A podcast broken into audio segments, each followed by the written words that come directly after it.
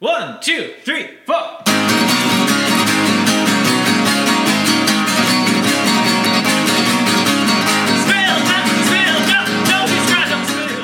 Welcome back, ladies and germs, for another episode of Spilt Milk. Um, now coast to coast, kind of, because I'm in the Eastern time zone and Fran is in the Pacific, so technically it counts.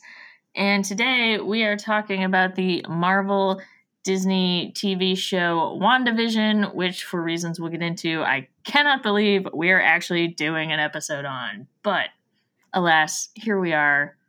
Fran, how are you? Here we are indeed. I'm I'm good. I'm good. Um, I just have to do a little bit of time zone nerdery uh, because that's just the kind of nerd that I am. Um, we I, I'm in Tucson, Arizona, and we are on Mountain Time, but we don't do daylight savings time here, so it's Okay. functionally the same as Pacific time at this time. We So are you're three hours apart. in sync with the folks in the Pacific time zone. Okay, but I assume Yes, but we are fall- not in the Pacific time zone. Okay, so you're in the Mountain Time Yeah. Zone, and in fall you'll be with the Mountain Time Zone. Then Fully, yes, fully. Okay. So it's going to be complicated. but yeah, so it is surprising that we're doing this show because we are a couple of nerds, um, but our our nerdery is not usually superhero directed. At least it not for me. I don't know about you. no, and I, I don't think when we were in college together that ever. Well, like I feel like Watchmen was like maybe the only Mhm. comic esque show we ever not Yeah. show it was the movie then, but because we're Yes. old. yeah, we we did go see Watchmen, and that was uh, that was I, I remember it was quite the discussion point for our group because there were lots of strong feelings about it. But that was probably the only superhero thing. Hated it, and I thought I wouldn't. Oh, I remember I I remember Ruth hating it. I must have been the one that liked it then. Well, okay, so I don't know if you remember this. I didn't see it with you guys. I may or may not have watched a maybe or maybe not pirated version of it online. Were you reviewing it for the paper? Is that why or Yeah, I Just- I'm not gonna say I just did a review for the college paper based on a pirated uh, version of it.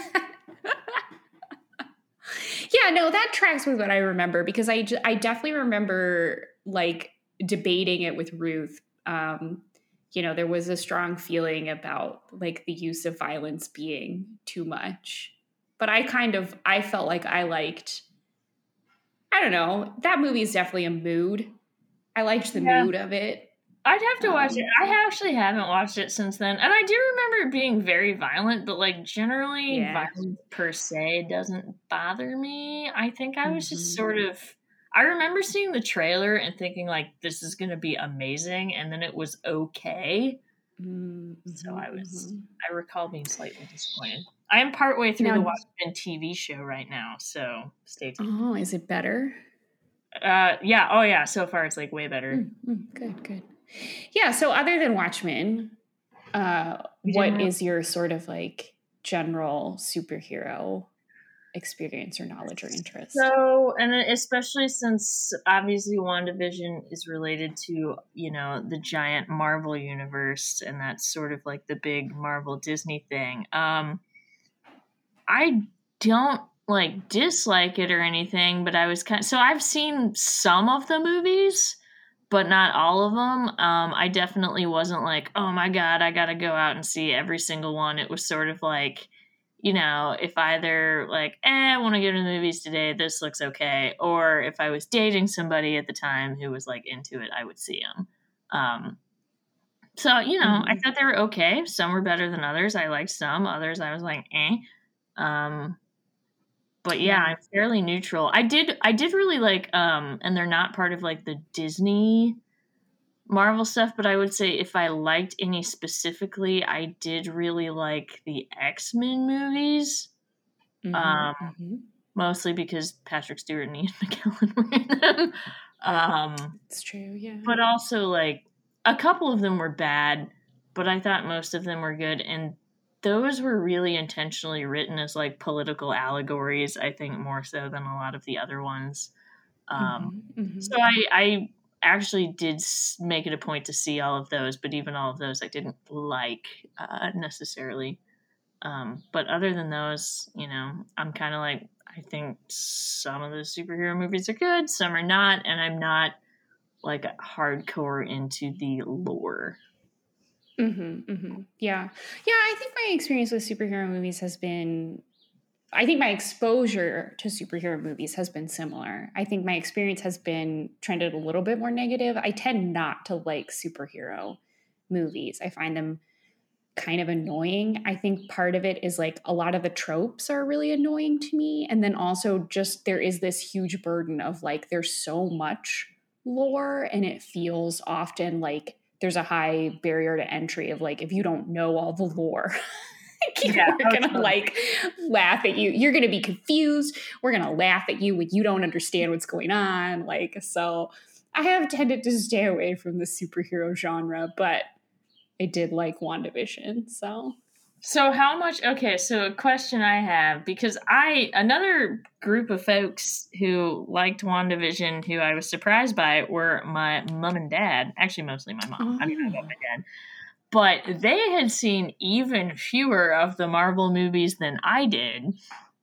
Mm. So I found mm. myself I watched like so I watched the whole series by myself and then I went to visit my parents and I watched like half of it with them again before I went home. Uh, and I definitely found myself having to fill in some gaps for them, which is sad because even I haven't seen all of it. yeah, no, I definitely did not. I watched the series with my partner Scott, who knows all the things. So there, I was asking him a lot of questions because I you know, I think I had seen part of one Avengers movies where like shit all goes to hell because of the rocks. Um, uh, and so that's about all that I knew. Okay, so I it sounds like I'm muted because I ha- I have seen all of the Avengers movie. Like there's 4 mm-hmm. Avengers movies. I have seen all of those. I oh, didn't nice. okay, always yeah, understand no. what was going on in them because I haven't seen all of like the adjacents, like you know, right. I think and, and the funny thing is I haven't seen all of any one of them. I think I've seen like a Thor movie, like a mm-hmm. Captain America, but I haven't seen like you know it's sort of hit and hit and miss. But I haven't seen yeah anywhere close to. I've probably seen. I would guess about half, maybe give or take. Yeah, I I think I have similarly also seen a Thor movie and a um, Captain America movie. I have seen the end of what I believe is Avengers Endgame in, a couple of times in various like waiting rooms or other passing through places. Like it's just I can call images to mind, but I don't really know. And I did, you know, since I have like read, I, you know, Scott filled me in on some things, and I spent a lot of today reading um, about some of the um, background just to refresh myself. But but yeah, I'm not, you know, the thing that interests me about WandaVision is not the backstory let's just right. say right. because i don't know it right so so the thing that interested me and we can get into this but about wandavision um is i feel so i feel like you know if there's any fanboys in our audience i'll probably get raked over the coals for this but i feel like the marvel movies Whatever. that i've seen there's not like a whole lot of depth to any of it no. No. I guess I will say I appreciate it doesn't try to be deep because I think some movies try to be deep and just aren't. Like they just kind of are what they are. Like it's big stupid popcorn movies, right? Mm-hmm, um, mm-hmm. But I thought this show had like interesting things to say about like trauma and stuff like that. Mm-hmm. That I mm-hmm. was like, oh, okay, so you're actually gonna, you know, dig into some stuff that I don't think the movies do at all. Yeah.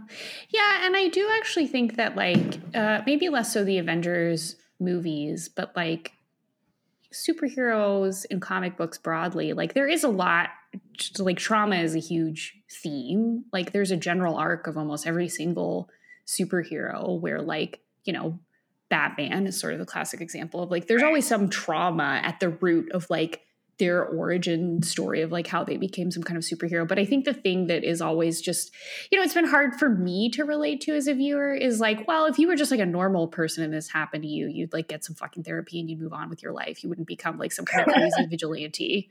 Like this is not healthy. Um, obviously like becoming a chaos witch isn't super healthy way to deal with your trauma either yeah. but i think it was to me it just seemed more realistic that like this was not a person who like from their grief was born this like sort of troubled relationship with being a hero. Like she just she breaks down. Like what we're witnessing yeah. in this show is the breakdown of a person over grief which is like an extremely relatable human story. Well and the other thing that i find interesting is is so especially when you you know you bring up batman which is like yeah my parents died and i'm just gonna like beat the shit out of people instead of go to therapy. Like what one thing I, I think they don't this is one thing i guess it would be interesting if they dug into deeper but also i think marvel disney would do a clunky job of it so i'm kind of glad they didn't was that this particular character and i know this partially from flashbacks and wandavision and partially from i think it's the second avengers movie where she's actually introduced as a character um I want Age of Ultron, maybe. Don't quote me on that. Uh, but like this character comes from, I think it's fictionalized, but it's like a fictionalized ex-Soviet bloc country. So mm-hmm. it's kind of to me like different from Batman, where like okay, you know, super rich playboy in the West probably could like, you know, have afforded to gone to therapy and that be a thing. Whereas this character, mm-hmm. I'm like, okay, you know, grew up in a Soviet bloc country, and obviously part of her backstory involves, you know, her parents being killed in a mm-hmm. in a mm-hmm. in a war. Is like I'm I'm a little bit less like OMG, go to therapy, you know? Yeah, yeah. Yes, I think she's a she's a more relatable character overall yeah like i'm just like i kind of get why this person who you know grew up in a crappy country and his parents were you know killed by a western bomb or whatever is like not you know forking over money to see a psychotherapist mm-hmm, mm-hmm. and is more reactionary yeah. i still don't okay again might get raked over the coals for this i never so I think when you're going into WandaVision, obviously, Fran, I gather that you at least figured out that like Vision died before the show, right? Yes. Okay. Yes. That's kind of important. I still like, even when watching the movies, I'm sort of like, didn't buy the whole like fell in love with a computer man thing. Oh, really? yeah, but I, I guess I gotta suspend disbelief for that a little. Well, there's lots of suspension of disbelief in these no, movies. But, I mean, like I sort of like didn't buy them as a thing. Apparently, they are in the comic books, which I mean, don't at me, but you know, whatever. he is a very sophisticated synthezoid. Yeah. Um, also, like he's powered by the they just didn't spend a lot of time developing it in the movies. It was sort of just like, oh, oh Wanda and Vision are like into each other now. The end. Oh, okay. I see what you're saying. Yeah. Well, yeah. I mean, a lot of romances are not um, often not very well motivated from a story point, at least from my perspective. Um, yeah, that's but, true. But I'm know, just like, oh, people want to see the hot people get together. Yeah. Um, this is not related to this at all. I just have to share this. Uh, my mind was blown about five minutes before I got on the phone with you because I did not realize until I was reading uh, the cast list from WandaVision for about the third time that Elizabeth Olsen is the sister of Mary Kate and Ashley Olsen. Yeah, and I felt really, really dumb. She only kind of looks like them, though. I think it's one of those. She, it's true. Once you know, you see the resemblance, but it's not yes. like so strong that you're like, oh, duh.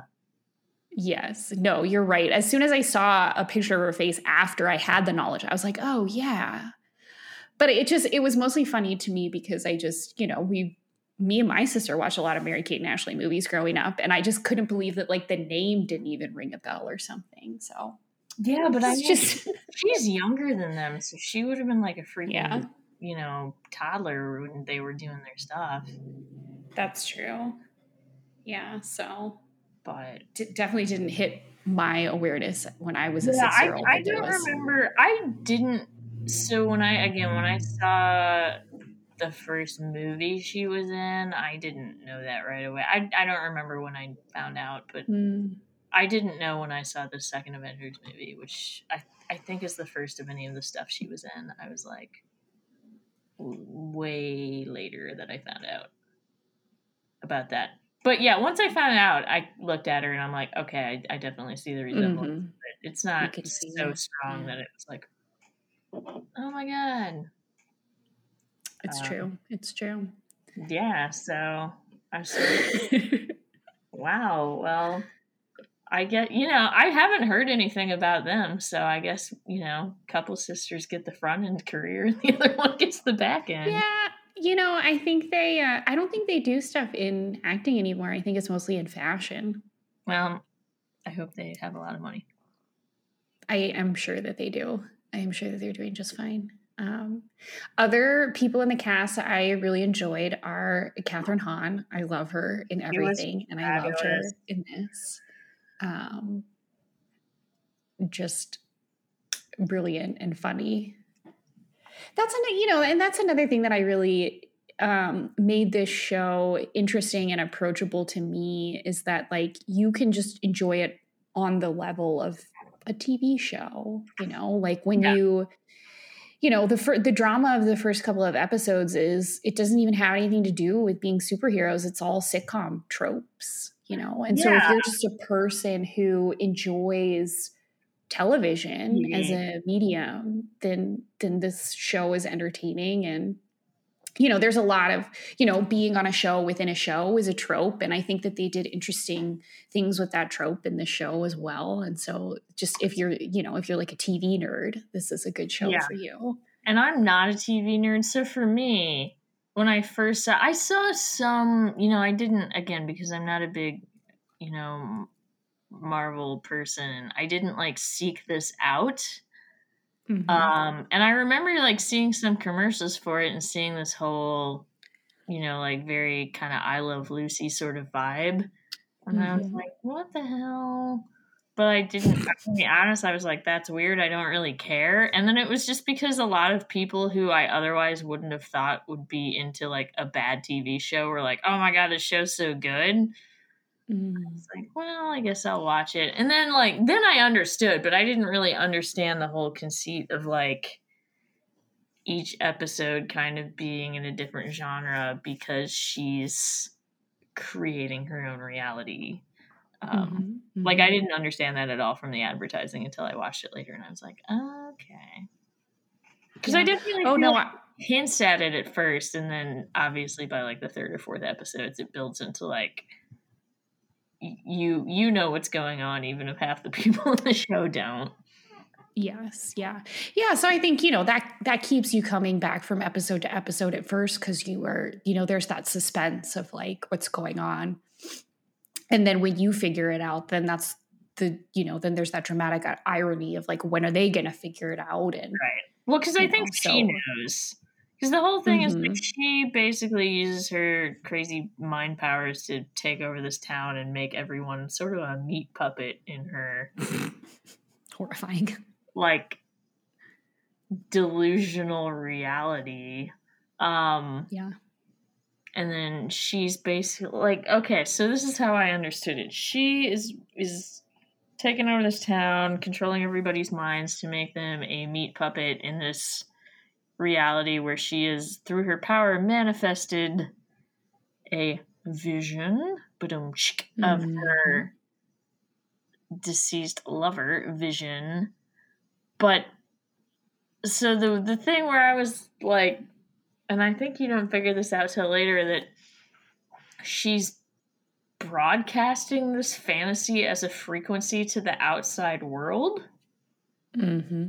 That they're picking up on which i kind of was like why that part i still hadn't figured Mm. out why she was doing that um Like I get that she's having an absolute break and she's creating her own reality and and I'll even sort of buy, even though I feel like it was kind of a stretch, is that like watching Western TV shows was a comfort for her as a kid, so she retreats to creating that. I'll even buy that, but I was like, why are you broadcasting this as a frequency? Yeah. Well, I think, I mean, to me at least, it seems like not everything that she does is under her at least conscious control. So maybe the Maybe not. the broadcasting is is one of those things, and I don't know if this is explicitly stated in the show. Maybe this is just my take on it, but I think you could interpret it as like the broadcasting is like actually the cry for help.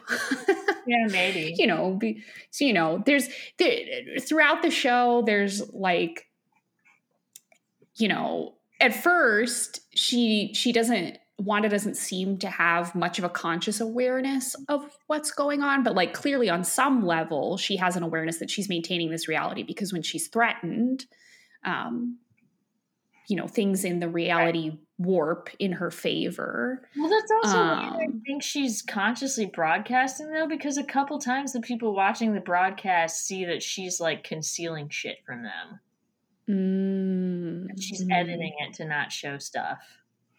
Yeah. Unless that's all yeah, her trauma as I, well.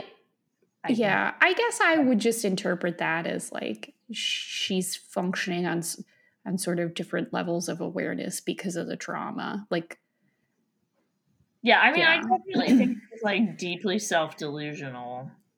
Oh yeah. At least at the beginning. And then I think she's less self delusional as things progress, but it's just sort of mm-hmm. like so desperate to hang on to it at that point. Mm-hmm. mm-hmm. Um, yeah. Yeah, which, you know, again is extremely relatable because I think, you know, whether it's grief or some other thing, we all have things that we struggle with admitting to ourselves. yeah.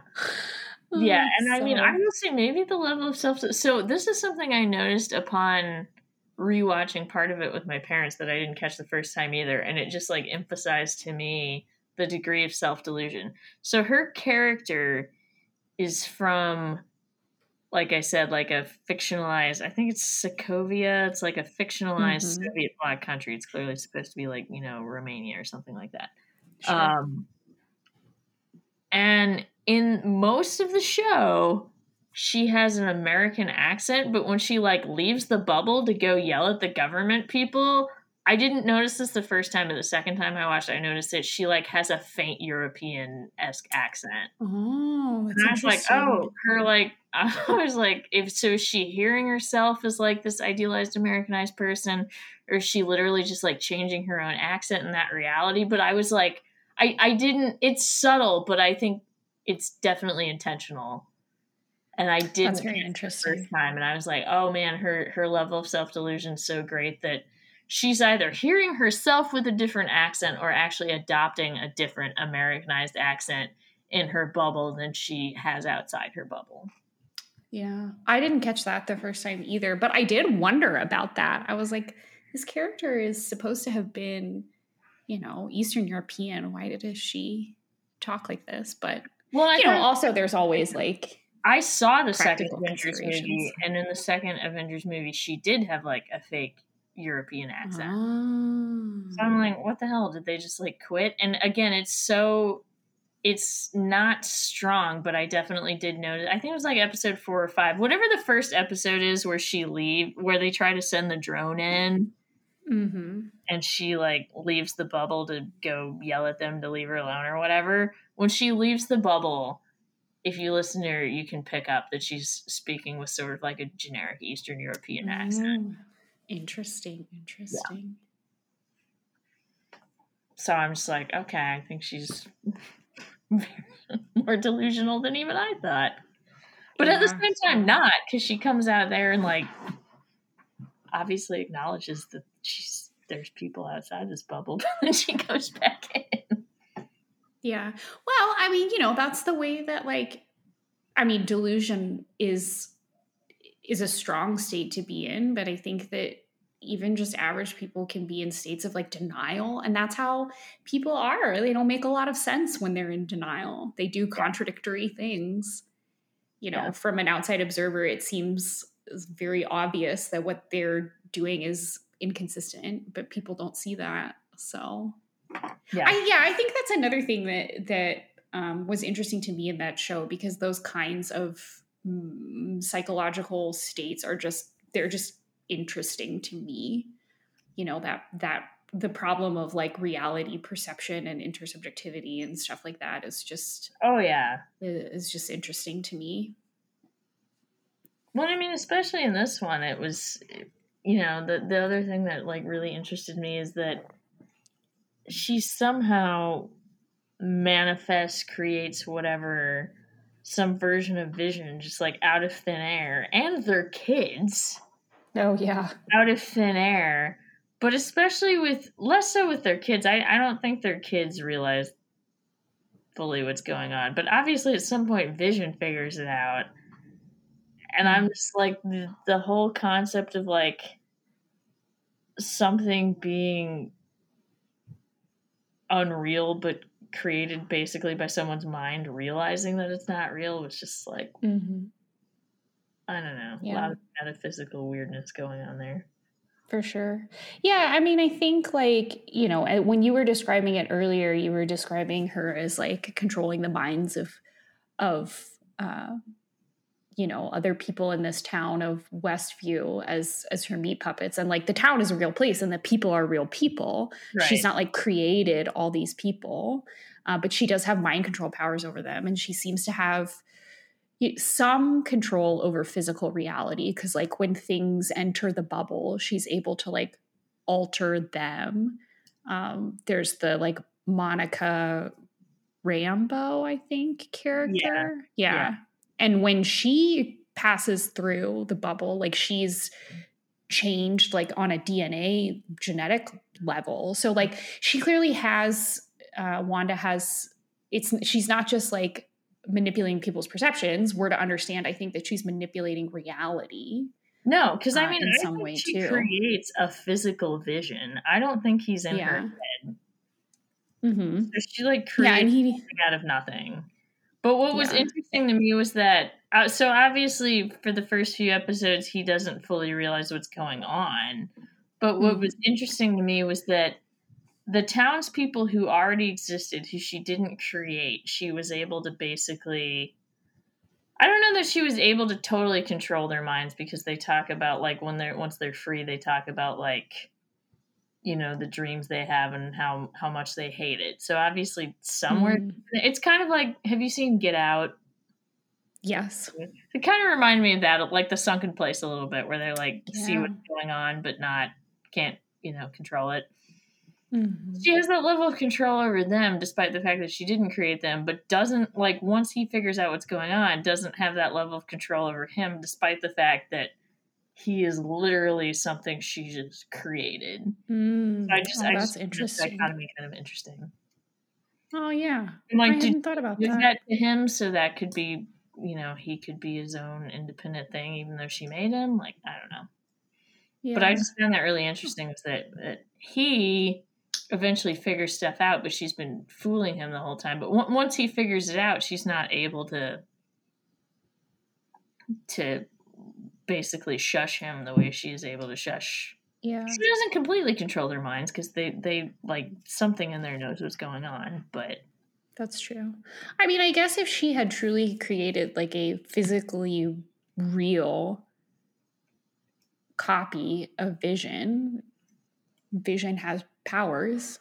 And Yeah. so maybe that allows him to resist Wanda's or overcome Wanda's, you know, mind control at least. That's true. May- yeah, maybe that's it. Because I just maybe yeah, because I couldn't really square that circle. Mm-hmm. Like It could just be, I don't know, an inconsistency. I was more confused about like they made another vision and then the two visions merged or something. yeah, that was. I'm just gonna pretend that didn't happen. you know, I think this show suffers is a strong word because it's an excellent show and I enjoyed watching it. So you Um, say excellent. I would say good. I wouldn't go so far as excellent. oh, you okay? All right. Well, it's a good good to excellent show, but I think it does suffer from you know the weakness of many like it's really still- complicated sci-fi plots where like just some things you just kind of have to be like, well, that doesn't really make sense, but like it's still an effing Disney comic book movie. Is that what you're? yeah, yeah, Yeah. No, so I th- yeah. Like I, I'm not. I, I can't think too hard about does the two visions thing really make sense because I suspect that it doesn't, but I don't want that to like detract from. Well, I mean, I get where they both like-. They're both like completely artificial in that Wanda made one of them with her mind powers, and the government guy made the other one because he wants a controllable weapon. hmm So, like, I get where they both came from, but yeah, the whole emergence thingamabobmajig. Yeah, But maybe you're right, though. Maybe it's because they both created something with power that they couldn't control. Perhaps, perhaps. Yeah, and the whole like, you know, and admittedly this is based on a very limited understanding of me just like reading various wiki pages today, but like the whole universe seems to kind of conflate like science things and magic things. Yeah. So like the line between very advanced science and magic at the level of fundamental reality seems to be very fuzzy. That's where, especially with this one, it gets wild because to me, especially when they introduce Agatha, mm-hmm. like, I think both Agatha and Wanda are like witches.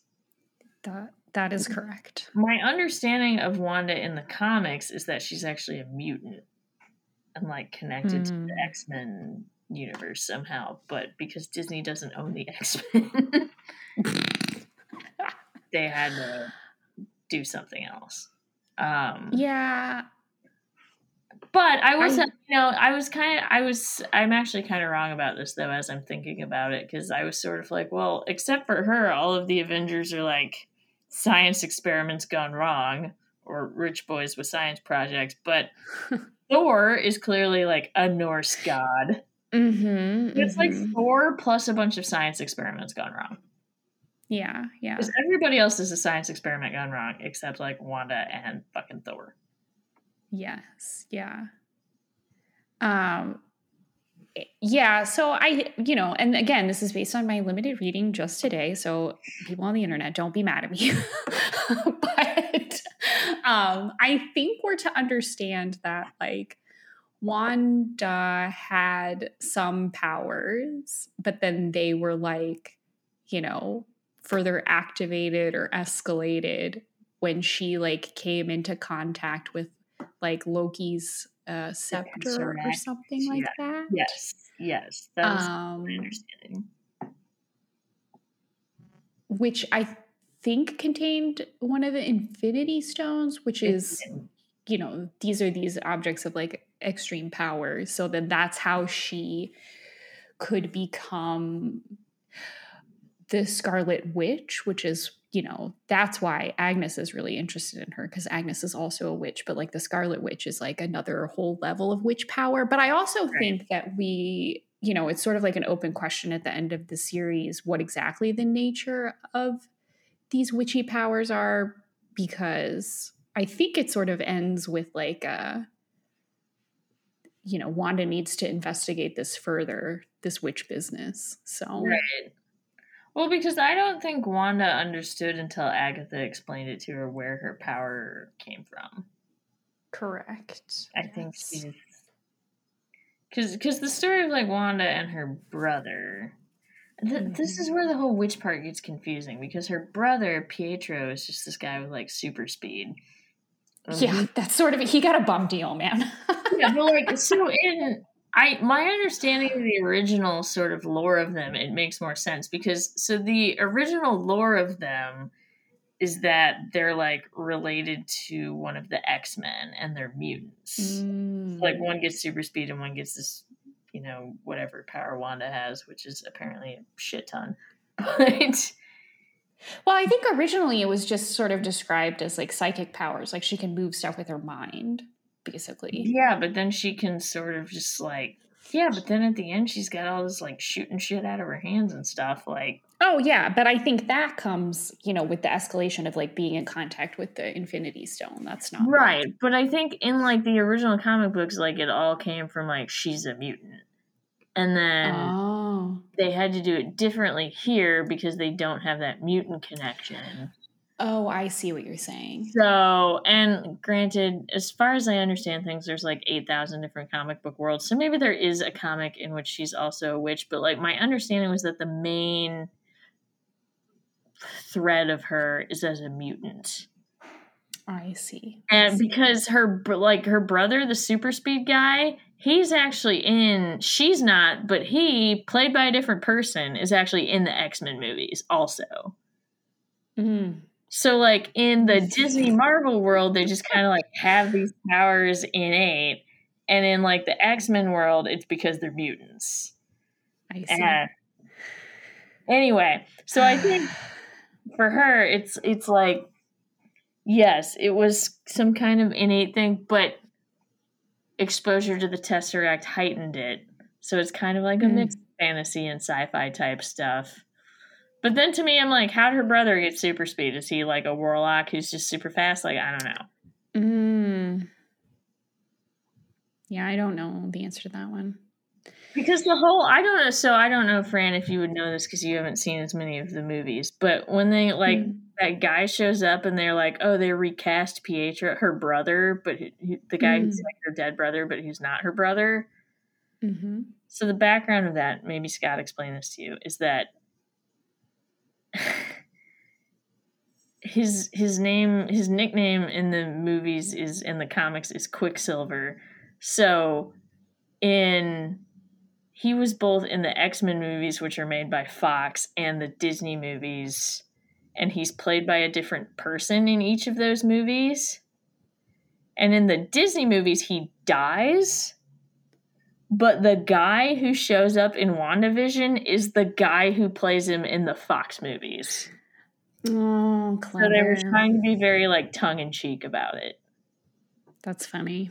Yeah. Yeah, I mean that. I mean, like you know, I was saying earlier, like this is definitely a show for TV nerds. Like they're definitely very tongue in cheek about a lot of TV stuff. Like Yeah. you know, as as she progresses through her, you know, history of the sitcom, we get a whole like spoof of Modern Family, which I thought was very funny because I think that show is stupid.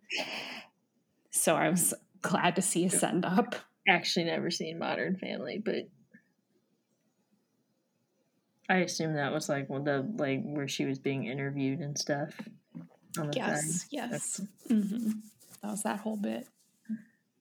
So Yeah, and I mean Yeah, that I, like that part was fun to me, the the send up of the of the TV shows, but like I don't know, I felt that could have gotten pretty gimmicky after a while. So like I said, when I when I first was watched this like saw this advertised, I'm like, oh, this is some like gimmick BS. Mhm. And then I got way more into it when I was like, oh no, this is about somebody like this is what happens when somebody who has a lot of power they can't control is dealing with serious trauma. yeah, yeah. And Yeah, no, I think they they handled the I think they handled the pacing well so that they could have it work on both levels but not like wear out the gimmick and then also tell this deeper story that's more meaningful and interesting. But also so that that didn't become overwhelming, you know, because that's a pretty heavy story. So yeah, I think they balanced. but I think sort of the heaviness. like uh, mostly light, a little bit heavy at the beginning, and then sort of switched Yeah. the ratio as you went on. Mhm. Um, Yeah. So it was, it was well structured in that sense. No, I agree. I will say, I'm not gonna lie. One thing that kind of pissed me off at the end was that she's when they finally kind of like free the town. Mhm. She's walking out of this town, and all these people are staring at her like pissed off. Mhm. And the the Maria Rambeau chick tells Wanda like, "They'll never understand what you did for them, what you gave up for them." And I'm like, "No, she is like the bad guy." in Mm. Like no accountability for the fact that she basically enslaved these people. Yeah, I think what she did was really, you know, she was not, I mean, arguably she's not fully in control of what she was doing. Right. But what she did was terrible. She did, as you say, enslave people. She tortured them unintentionally, but she tortured them. Um, and I think it maybe would have been better if, like, when she undid the Westview thing, like, time rolled back or people Wiped at least had their time. memories Right, wiped. yeah. Like, But I'm Uh, but yeah. like, okay. I'll I'll buy in a superhero world that Disney Marvel has created that apparently she doesn't even get held really accountable for it per se. Even that, know, even that. Okay, maybe I'll go there. But then the line that like they'll never understand what you did for them. I'm like, no, she is not the good guy. She's sympathetic, but she's not the good guy. Mhm, It's true. Well, I think, you know, on the we could read it as like the show is forcing us to confront a reality where if there are if there exists these people of just like sort of unlimited power, like this will be the reality where like people do have can exert strong power and control over other people without consequences. Like who's going to punish her? Right. She no, I get that. change the fact of I reality. get that part, but when like honestly Yeah. the line that just like made it sound like she was the good person for making the sacrifice, that's where I was like, No. no. Okay, I get it that like practically speaking, it's it's difficult to hold these people accountable. Yeah. But No, I, but don't I be agree. like, "Oh, you're the hero for giving up your completely constructed reality Mhm. in exchange for not literally enslaving these people who didn't do anything Right. wrong." Right. Well, and honestly, like I think that was one thing that I liked about the show, show more than I like about other superhero shows is that like Wanda is really this she she's she's not a hero. Um yeah. she's not she's not even really an anti-hero. She's just bad. And and we're not I I don't feel like at the end I was I came away from this show feeling like she is a hero.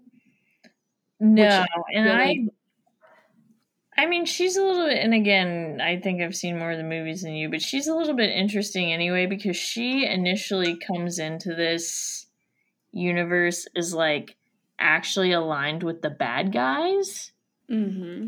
in the in the original movie she's in um because well the quote unquote bad guys because but you- and i again i think the show shows this is like her backdrop is like her parents were killed in a western you know in a strike by like american weapons so in the movie she and her brother become like radical like anti-western people who you know end up teaming up with the quote unquote bad guy terrorists from the marvel movies like they're full on in with the bad guys until the bad guys go too far and then she basically but she's very like practical like she ends up siding with the avengers because she was betrayed right. not because she's like rah rah avengers so Mhm. she's Yeah. very like this whole time. I don't I don't know that she's ever been, at least from what I've seen in the movies, a quote unquote hero or as a, villain. Like she's just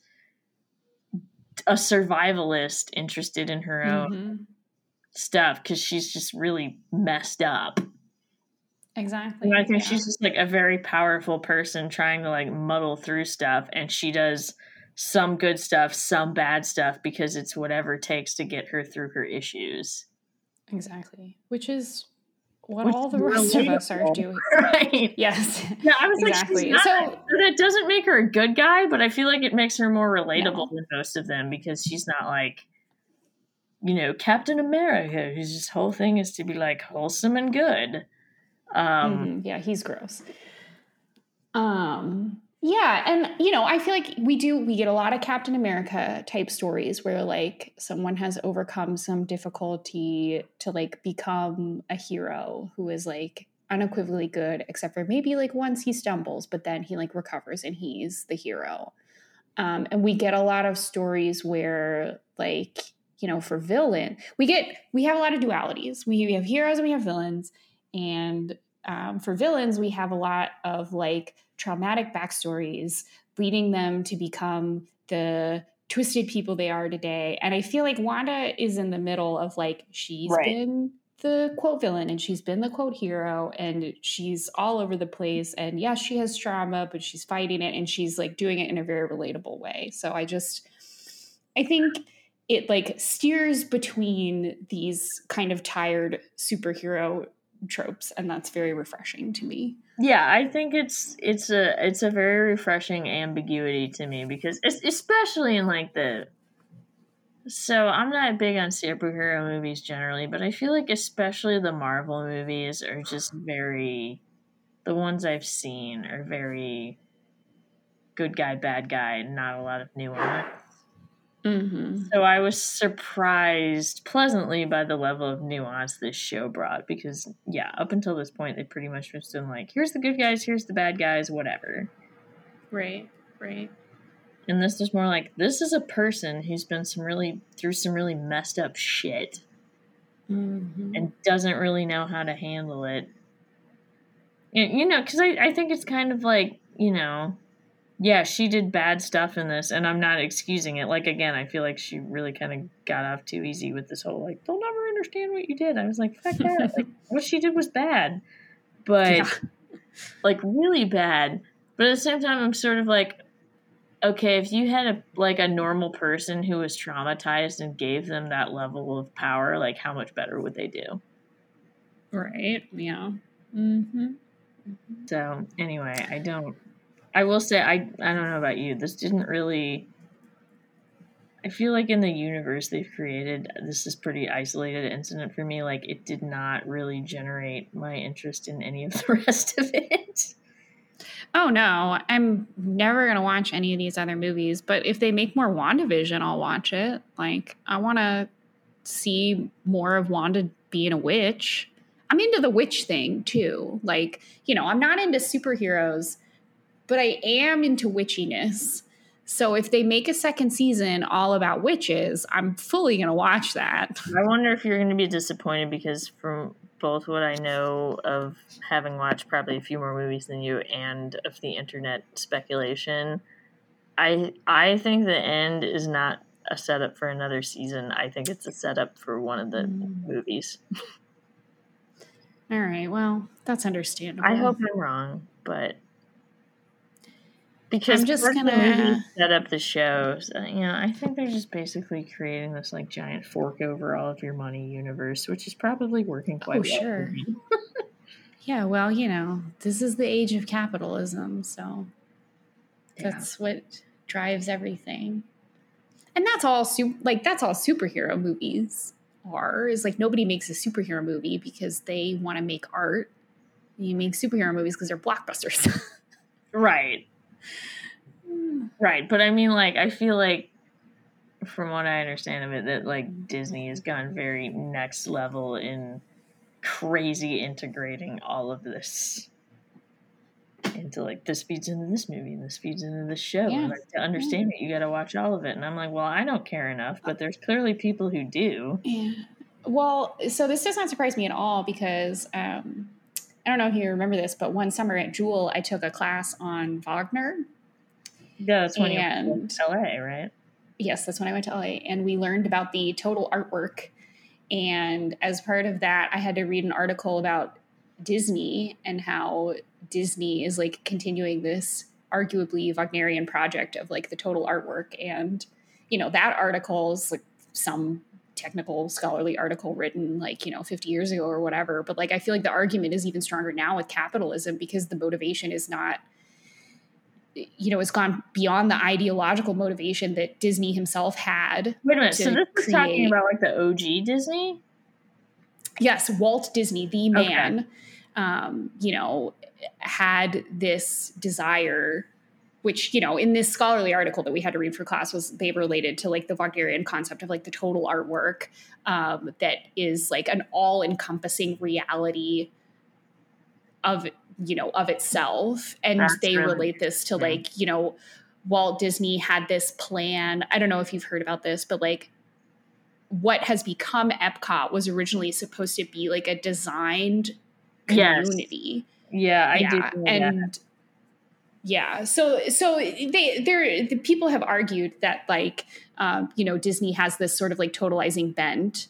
Um, even going back to the original days ideologically and now i feel like with capitalism like the motivation is even more strong to be because you know just like the business strategy of so many businesses now is just like we have to make our thing be so addicting to people that they Right. like can't leave no, that's interesting. Well, it's interesting too because even though, like, and Walt Disney himself obviously had all kinds of issues, shall we say, but I, Mhm. I, I feel like his, you know, when he was doing, Ep- I, because I did know that's really interesting because I did know that Epcot was originally supposed to be like a planned community, and also I know that like at Disneyland, like Future World, which I don't think they Mhm. still have anymore, but at the time was supposed to be like here is a showcase of actual like technology and like predictions about what things are going to be like. You know, Yeah. it, it wasn't like, oh my god, check out this cool ride. Like it was more Mhm. like, you Yeah. know, this this is the future. So I feel like you know he had, obvi- again, tons of issues, anti-Semitic racism. Um, Mhm. Yeah, now, and now I'm going to go, but that's a huge but. So I want to acknowledge. But at the same time, I feel like his was not all.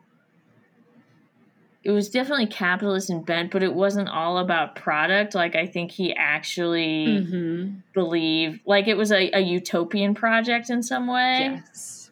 hmm That he really believed in this sort of utopian integrated world. Whereas now, I feel like what they're doing with these integrated properties is just pure like, let's just make a shit ton of money off of this stuff. Yes. Yeah. Um, you're exactly right. Which I don't know is any better or worse because obviously it's not as ambitious, but at the same time, it might be far more realistic. it, it also might be far more dangerous. Like Make every single good. utopia ever has fallen apart. But No, that's what I mean. Is like the utopian part might be dangerous. Like this might be safer in that they just want to make a crap ton of money off of movies. oh, I see what you're saying. like I think they've abandoned the hall. Like I don't think Disney anymore is like, oh, let's plan the community of the future and do the community of the future. I think Disney's like, let's build these really integrated intellectual properties to make a ton of money off of movies and merchandise.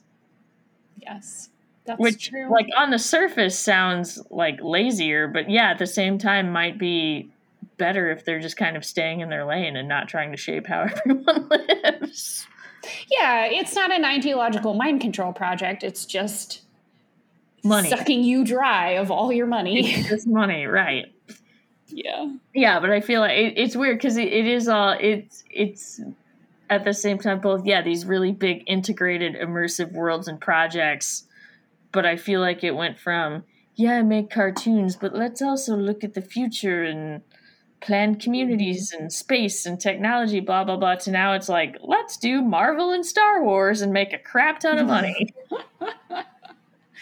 Yeah, yeah. I guess when you put it that way, it's it's comforting. It's just they just I I mean, it's and doesn't everybody. i don't know that it's great because the fact that it works means yeah it's definitely sort of like opium for the masses type thing Yeah. Well, because and that's you know I think that's to me where like I see the element of danger is that like um I mean maybe danger is even stating it too strongly, but like people don't Disney fans are it's like part of their identity. Um yeah they're they they really buy into it and i don't think that they see it as like oh this is just something that i exchange my money for in return for entertainment um, Oh no, I don't think they do, but I think it's what Disney sees it as.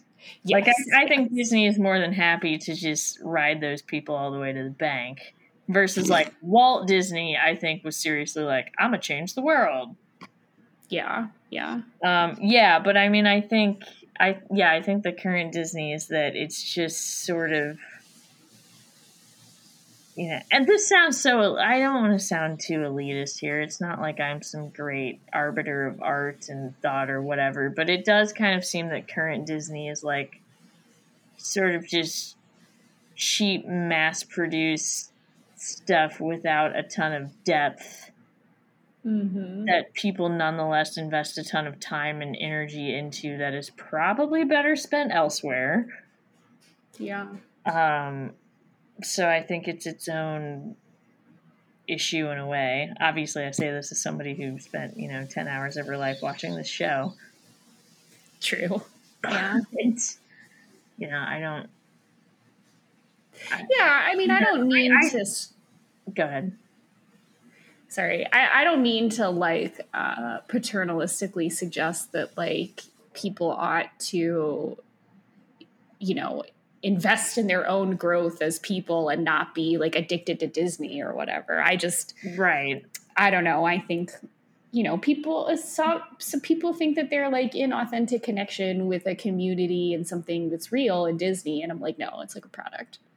Yeah, like they don't care. Or I don't know. Maybe I maybe I'm like underselling people. Maybe they know it's just a product too, and they're like, I like it, whatever. I don't I'm know. sure we live in a weird time. Both. I mean, yeah, because I again, this is gonna sound super elitist, but like, okay, for example, you and I are both notorious lovers of like even Harry Potter, but Mhm. I don't invest my identity as an adult person No.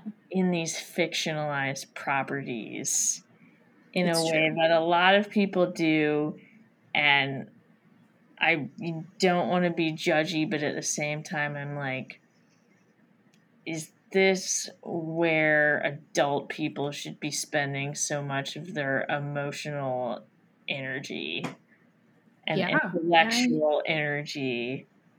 You know like i you know i almost went to said financial but like it's none of my business how anybody spends your money. If you want to go you know like i go to harry potter world whatever but i think there's just kind of a boundary that i'm and i don't know where to draw it but i think there are Yeah. people who truly just invest so much of their emotional and intellectual energy into this and i'm sort of concerned by that Yeah, I think it's a very interesting question, and I don't I don't know where the line is either. And I think it's easy to think, you know, wh- whatever side of the line that you're on, that you're on the right side. And I don't know, you know, maybe there aren't any right answers either. Like live and let live. It takes all kinds. I really don't know.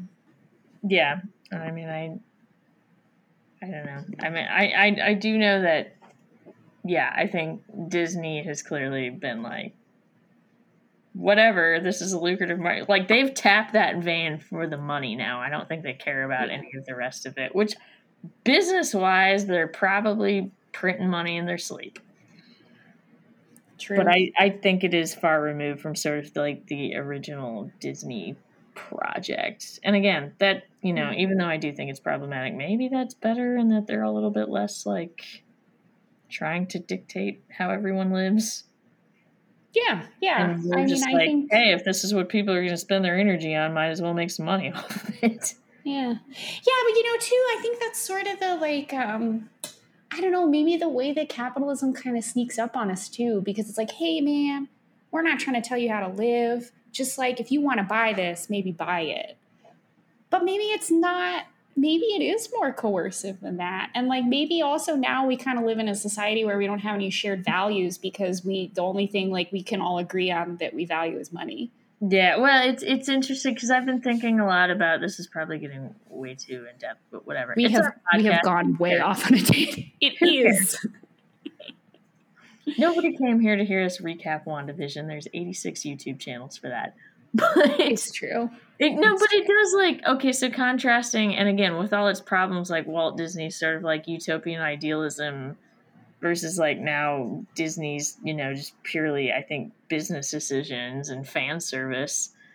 Just I I've been thinking a lot lately about how, and again, not without huge attendant problems. So I'm not saying this is right or better than what we have now, but I think you kind of used to have in like wealthier elitist parts of like US society this kind of like sort of patrician noblesse oblige where it was like yeah there were all these like rich people and like rich white people who tried to you know impose a certain vision on the world and that had all kinds of attendant problems but at the same time they at least in their own warped way kind of felt compelled to be contributing in a way versus now where it's just like you know i'm not going to tell like I, I feel like there's less investment in sort of this obligation to the world and having a, a, a sort of you know vision of contribution and it's more just like well you can do whatever you want but i want to make a crap ton of money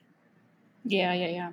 Are you thinking about like like somebody like Carnegie Mellon or something? Who, yeah sort of like that or i was even thinking like um you know, yeah Carne- andrew carnegie or even you know just sort of like the old you know the quote unquote waspy family. So like for example the not the current iterations but like the older bush family is an example i would think of. Mm, like you know do i have a lot do i think that like the original george bush and his parents or whatever had tunnel vision from their perspective that made it harmful? Yes but i also feel like that iteration of a lot of these you know folks kind of also were like well we still need to be service oriented and and do these certain things versus now i feel like people are maybe less inclined to try and single-handedly impose their vision on the world but also are like less Mhm. service oriented yeah, yeah. Well, I think I don't. And I, I think there's a ton of problems with both, and you know, there's there's good features of both and a ton of problems with both. I'm not saying one's better than the other, but I I do feel like it reflects that larger shift of there's sort of less, you know, less this sort of like sense of obligation, however misplaced it mm-hmm. is, and more just like, yeah, may the best man win. Sure. Yeah. I mean, I do. Yeah. I mean, I do think we learned that, like, you know, when you do have a few people setting the agenda, so to speak, no matter how well meaning they are, like, it doesn't necessarily work out well for everyone. Right. Well, because the And- problem with and- this exclusion, now I think you have more. Yeah.